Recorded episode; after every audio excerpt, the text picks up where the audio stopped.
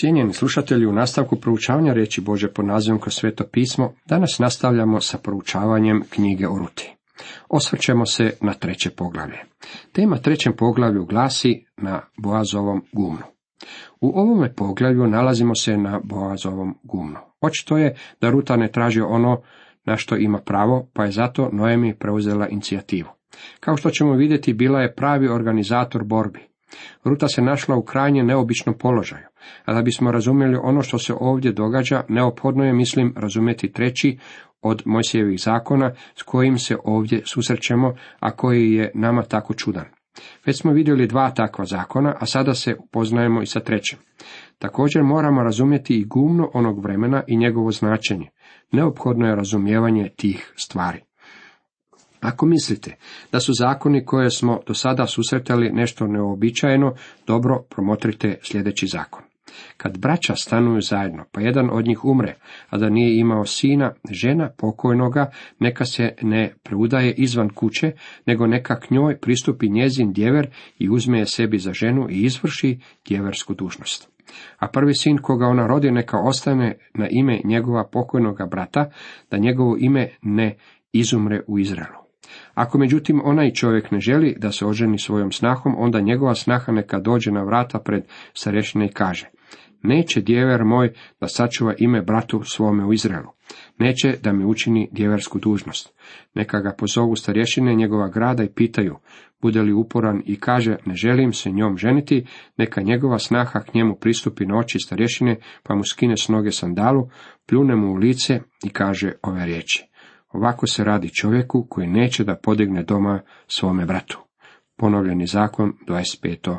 poglavlje. Mislim da ćete se složiti, dragi moji prijatelji, da se radi o neobičnom zakonu. Koliko je meni poznato, knjiga o Ruti služi kao jedina ilustracija ovog zakona u cijeloj Bibliji.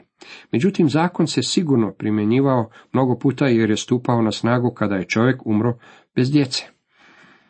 Situacija je sljedeća. Pretpostavljamo da neki čovjek živi u brdovitom Efraimovom kraju, danas poznatom po nazivom Samarija.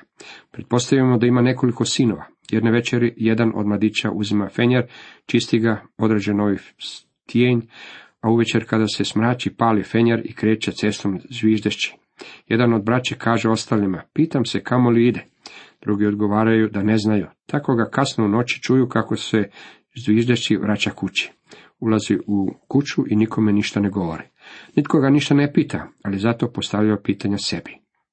Druge noći on učini to isto i vjerujte mi, sada su već svi znatiženi. Zato su se sljedećeg dana počeli raspitivati. Treće noći kada mladić ode i vrati se, braća ga već čekaju. Kažu mu, gdje si bio?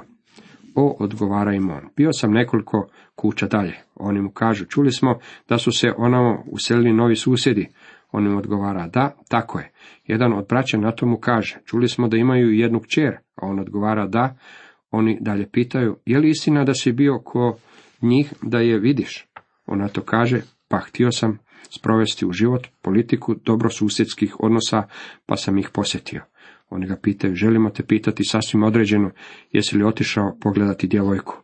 On im odgovara, pa da vam odgovorim određeno jesam. Oni ga zatim pitaju da budemo malo osobniji, jesi li zainteresiran za nju, a on im odgovara, da budem iskren jesam, zainteresiran sam za nju. Oni mu na to kažu, mi smo tu djevojku dobro promotrili i ne dopada nam se. Mislim da bismo morali održati obiteljski skup, jer ako se tebi nešto dogodi, to će značiti da se jedan od nas mora oženiti njome. Prema Mojsijevom zakonu, ako ona ne bude imala djece, mogla je nekoga od braće tražiti da je oženi. Takva je bila skrb za tu vrstu udovica.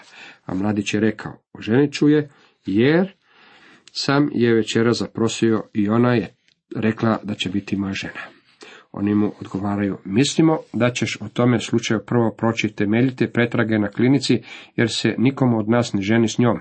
Ne zanima nas. Pretpostavimo da se mladić oženi tom djevojkom, a zatim se razboli i umre, ili ga rastrga medved, ili drvo padne na njega, ili se utopi u rijeci Jordan, ili pogine u boju. Što će biti onda? Njegova supruga postaće udovica i odmah može tražiti od nekog od njegove braće da je oženi. Vjerujte mi da će dotični imati velikih problema da je odbije. Pretpostavimo da drugi mladić ne želi oženiti bratovu udovicu i da kaže, upozorio sam brata, rekao sam mu da se ne ženi tom djevojkom i ja se jednako tako ne želim njome oženiti. Tada ona ima pravo dovesti ga pred sud. Ako i pred sudom odbije uzeti je za ženu, ona ima pravo doći do njega, skinuti mu cipelu i pljunuti u lice. Dragi moji prijatelji, to je značilo biti osramoćen, a niti jedan muškarac nije bio spreman ići tako daleko. Kao što možete vidjeti, ovdje nalazimo vrlo neobičan zakon koji udovicu bez djece stavlja u jedinstveni položaj. U potpunosti joj mijenja status. Sada ima pravo zahtijevati jednog od braće. U stvari to je i njena dužnost prema pokojnome mužu. Ako ćemo iskreno lako mogu shvatiti kako je i ovo bio jedan od čimbenika koji je čvršće povezivao obitelji onog vremena. Na taj je način svaki član obitelji bio zainteresiran za osobu s kojom izlazi brat, jer su u situaciji uvijek bila uključena i druga braća. Taj je zakon bio Boži dar i Boža skrb. Postoje i dva cilja koje je imao na umu, koji su ovdje očiti, a može biti još nekoliko drugih.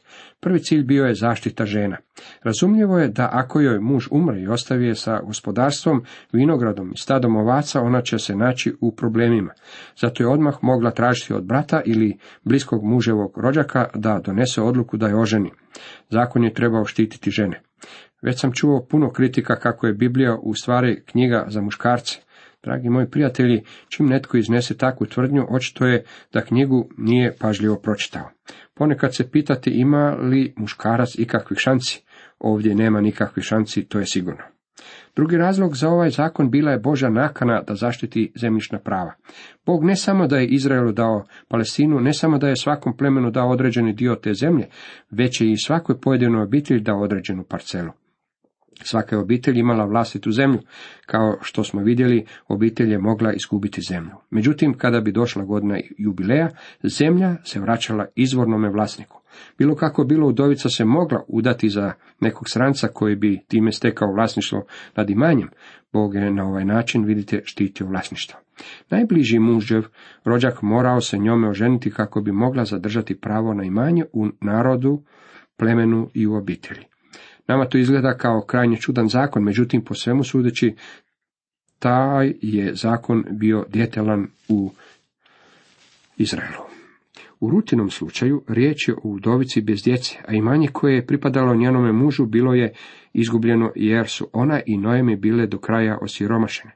Imala je puno pravo tražiti od Boaza da je oženi s obzirom da je on bio bliski rođak. A kako je Noemi već napomenula, on je rođak izbavitelj. Stvar je u tome da je Boaz izgarao. Ruke su mu bile vezane. Nije bio taj koji je mogao povući prvi potez. Ruta je ta. Ona je morala od njega tražiti da je oženi. Kasnije ćemo saznati da je postojao i bliži rođak od Boaza i da je Ruta mogla od njega tražiti da je oženi. Boaz nije znao kojeg će Ruta odabrati.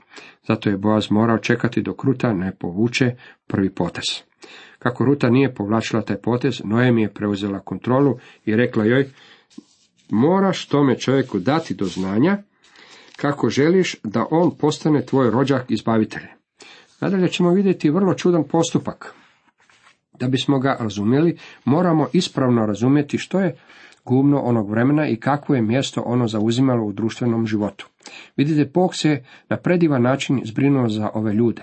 S obzirom da se radilo o narodu koji je živio od poljoprivrede, mnogi zakoni u Božoj reći i tiču se upravo poljoprivrede.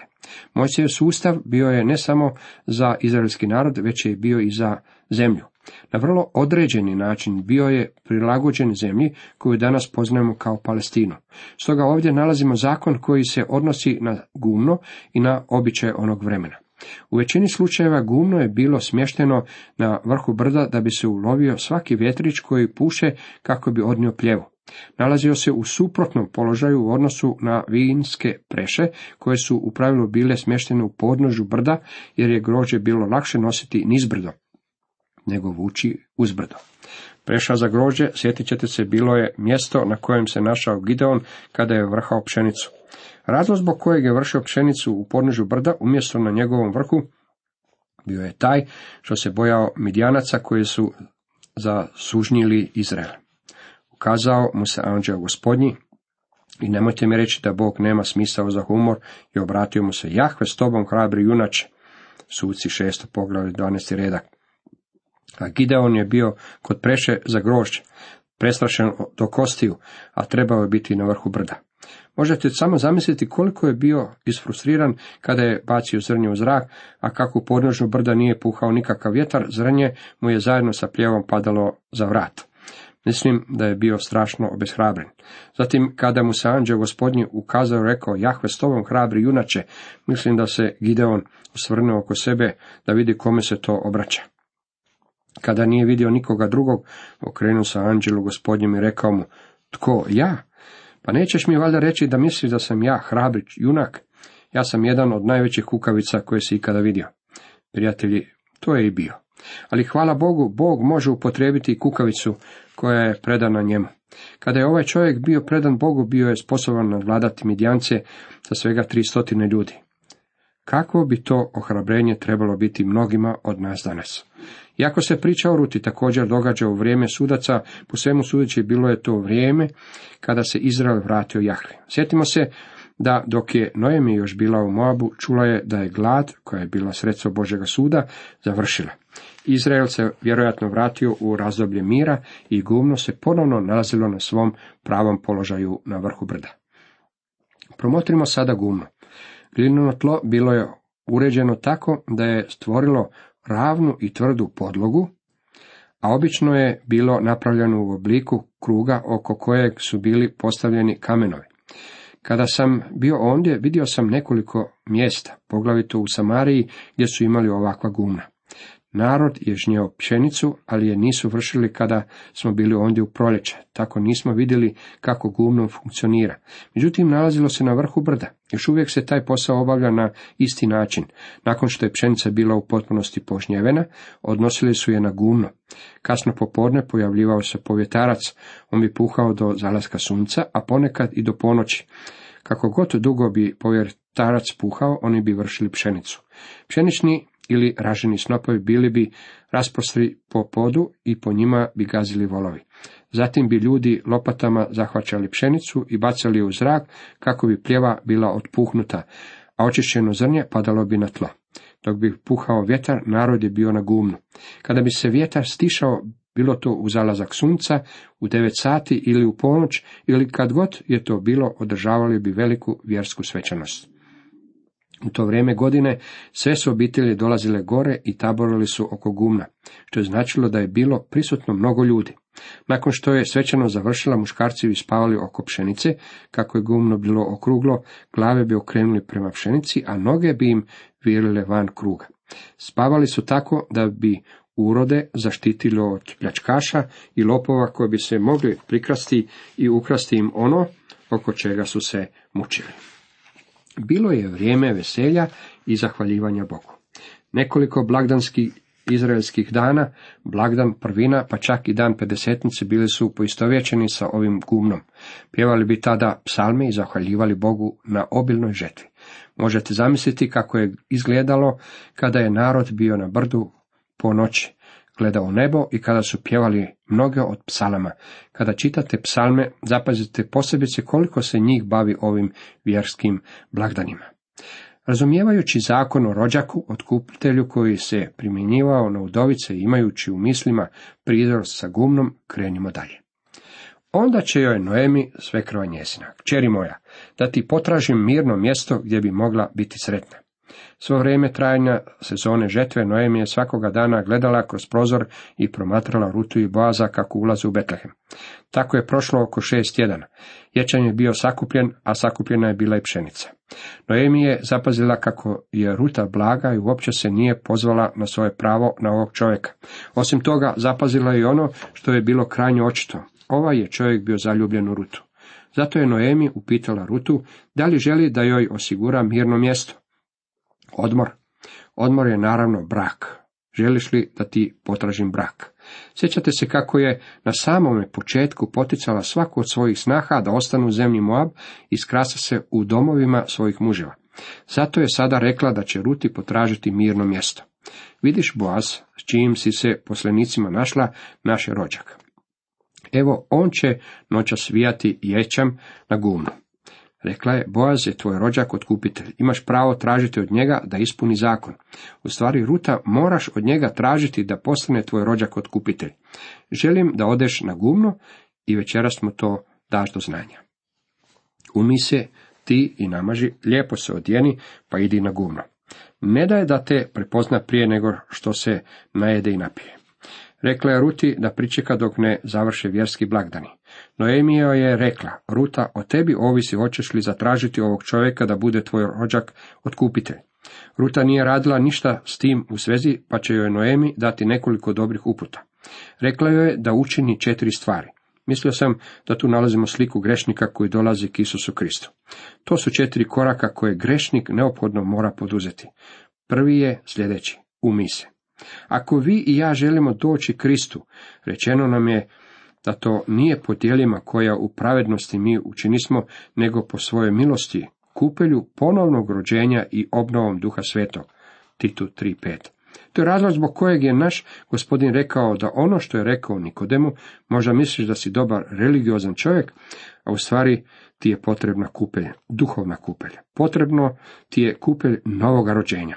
Naš je gospodin rekao Nikodemu, treba ti se na novo roditi.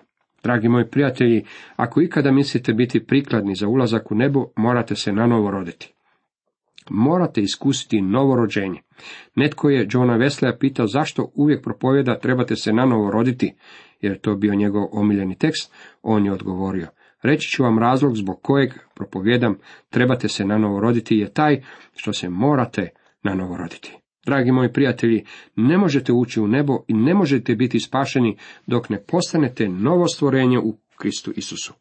Vi i ja nismo prikladni za ulazak u nebo dok se nanovo ne rodimo i ne budemo obnovljeni svetim duhom. Zato je Noemi rekla Ruti. Naporno si radila u polju, umi se, to je bio prvi korak kojeg je morala poduzeti. Drugi korak kojeg je Noemi trebala Ruti da poduzme je da se namaže. Nakon što je Rutin prvi suprug umro, pretpostavljam da je obukla udovičko ruho i uopće nije imala nakanu izgledati privlačno. Sada međutim Noemi svača da je netko zainteresiran za Rutu, zato joj je rekla da izvadi bočicu sa parfemom kojeg je zapakirala i da ga obilno upotrebi. Mogu vam čak predložiti i ime parfema kojeg je upotrebila ponoć u Moabu. Mogu vam reći da se radilo o egzotičnom parfemu. Tako je Noemi rekla, namaži se. To također odgovara našem kršćanskom iskustvu. Kada vi i ja postanemo Božja djeca, tada smo male bebe, u to nema sumnje. Međutim, također imamo i status potpuno odraslih osoba gdje možemo razumjeti božanske istine. Neke su stvari rečene vjernicima o pomazanju koje imaju. Vi i ja imamo pomazanje svetog duha. Ivan nam govori u prvoj Ivanovoj 2.20.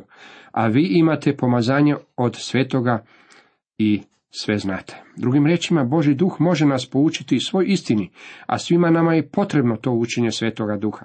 To je jedini način na koji i možemo razumjeti Božu riječ, dragi moji prijatelji. Boži duh mora nas poučiti. To je jedna od zanemarenih činjenica u današnje doba. Danas se u teološkim krugovima ljudi kao ludi bore oko doktrine nadahnuća. Vrlo je važno znati da je Biblija nadahnuta od Boga, međutim možete vjerovati u potpuno i doslovno nadahnuće Biblije, a još uvijek ne znati ništa o Bibliji. Zašto? Morate prepoznati da u ovu knjigu ne možete unijeti samo ljudski intelekt i očekivati da ćete je razumjeti. Možete razumjeti činjenice, možete naučiti stanovite intelektualne stvari, ali samo Boži duh može vas poučiti duhovnim stvarima. Pavao je u prvoj Korinčanima 2, 20. i 10. redak rekao, nego kao što je pisano, ono što oko nije vidjelo, a uho nije čulo i u srce čovječe nije ušlo, to je Bog pripravio onima koji ga ljube. A nama je Bog to otkrio po duhu svojemu. Boži duh sposoban je poučiti nas i sposoban je voditi nas i upraviti u svu istinu kako je važno imati Božeg duha kao našeg učitelja. A nama je Bog to otkrio po duhu svojemu, jer duh sve istražuje pa i dubine Bože. Moramo prepoznati da kada smo nanovo rođeni, dano nam je pomazanje Božega duha. To se ponovno spominje u prvoj Ivanovoj 2.27.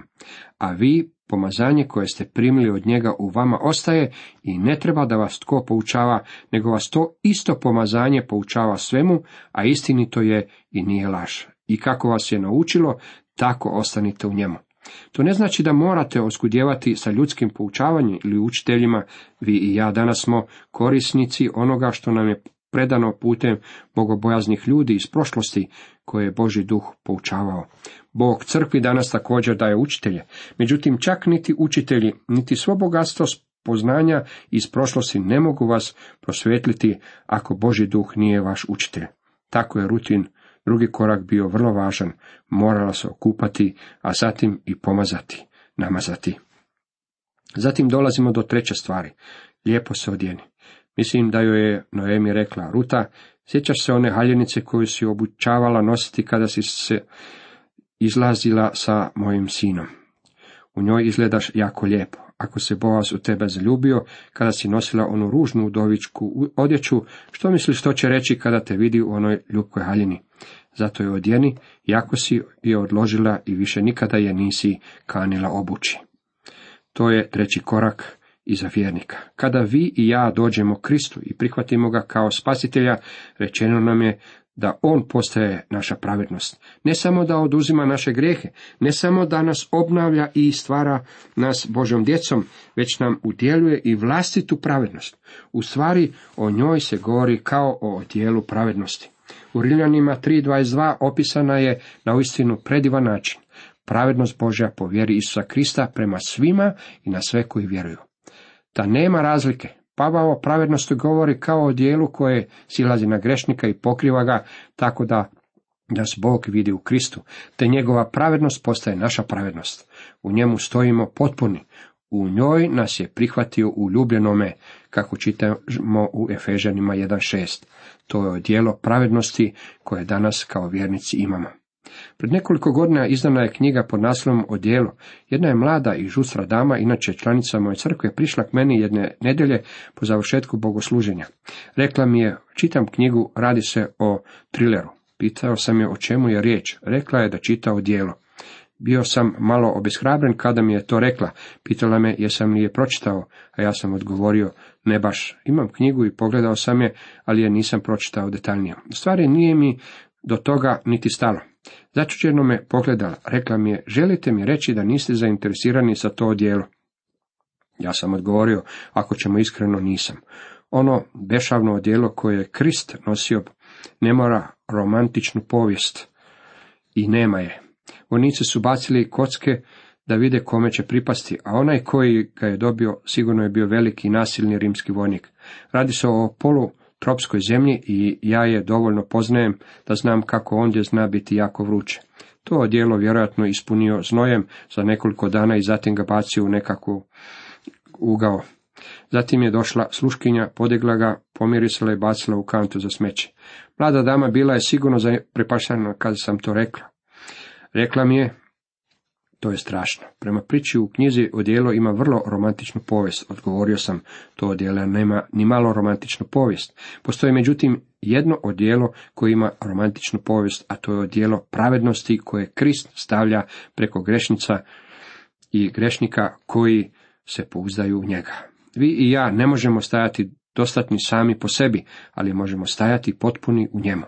U Rimljanima 4.25 čitamo, Krist je bio predan za opačine naše i uskrišen radi našega opravdanja, kako bismo mi mogli imati pravednost u kojoj možemo stajati pred Bogom. Njega koji nije upoznao grijeha, zbog nas je grijehom učinio da mi postanemo pravednost Božja u njemu. Druga Korinčanima 5. Vi i ja stojimo odjeveni u to odijelo pravednosti i to je jedino odijelo koje istinski ima romantičnu povijest. Četvrta stvar koju je Noemi rekla Ruti da učini je da ode na guvno i da Boazu do znanja kako želi tražiti od njega da postane njen rođak, otkupitelj. No, o tome nešto više u ovo isto vrijeme i na ovom istom valu.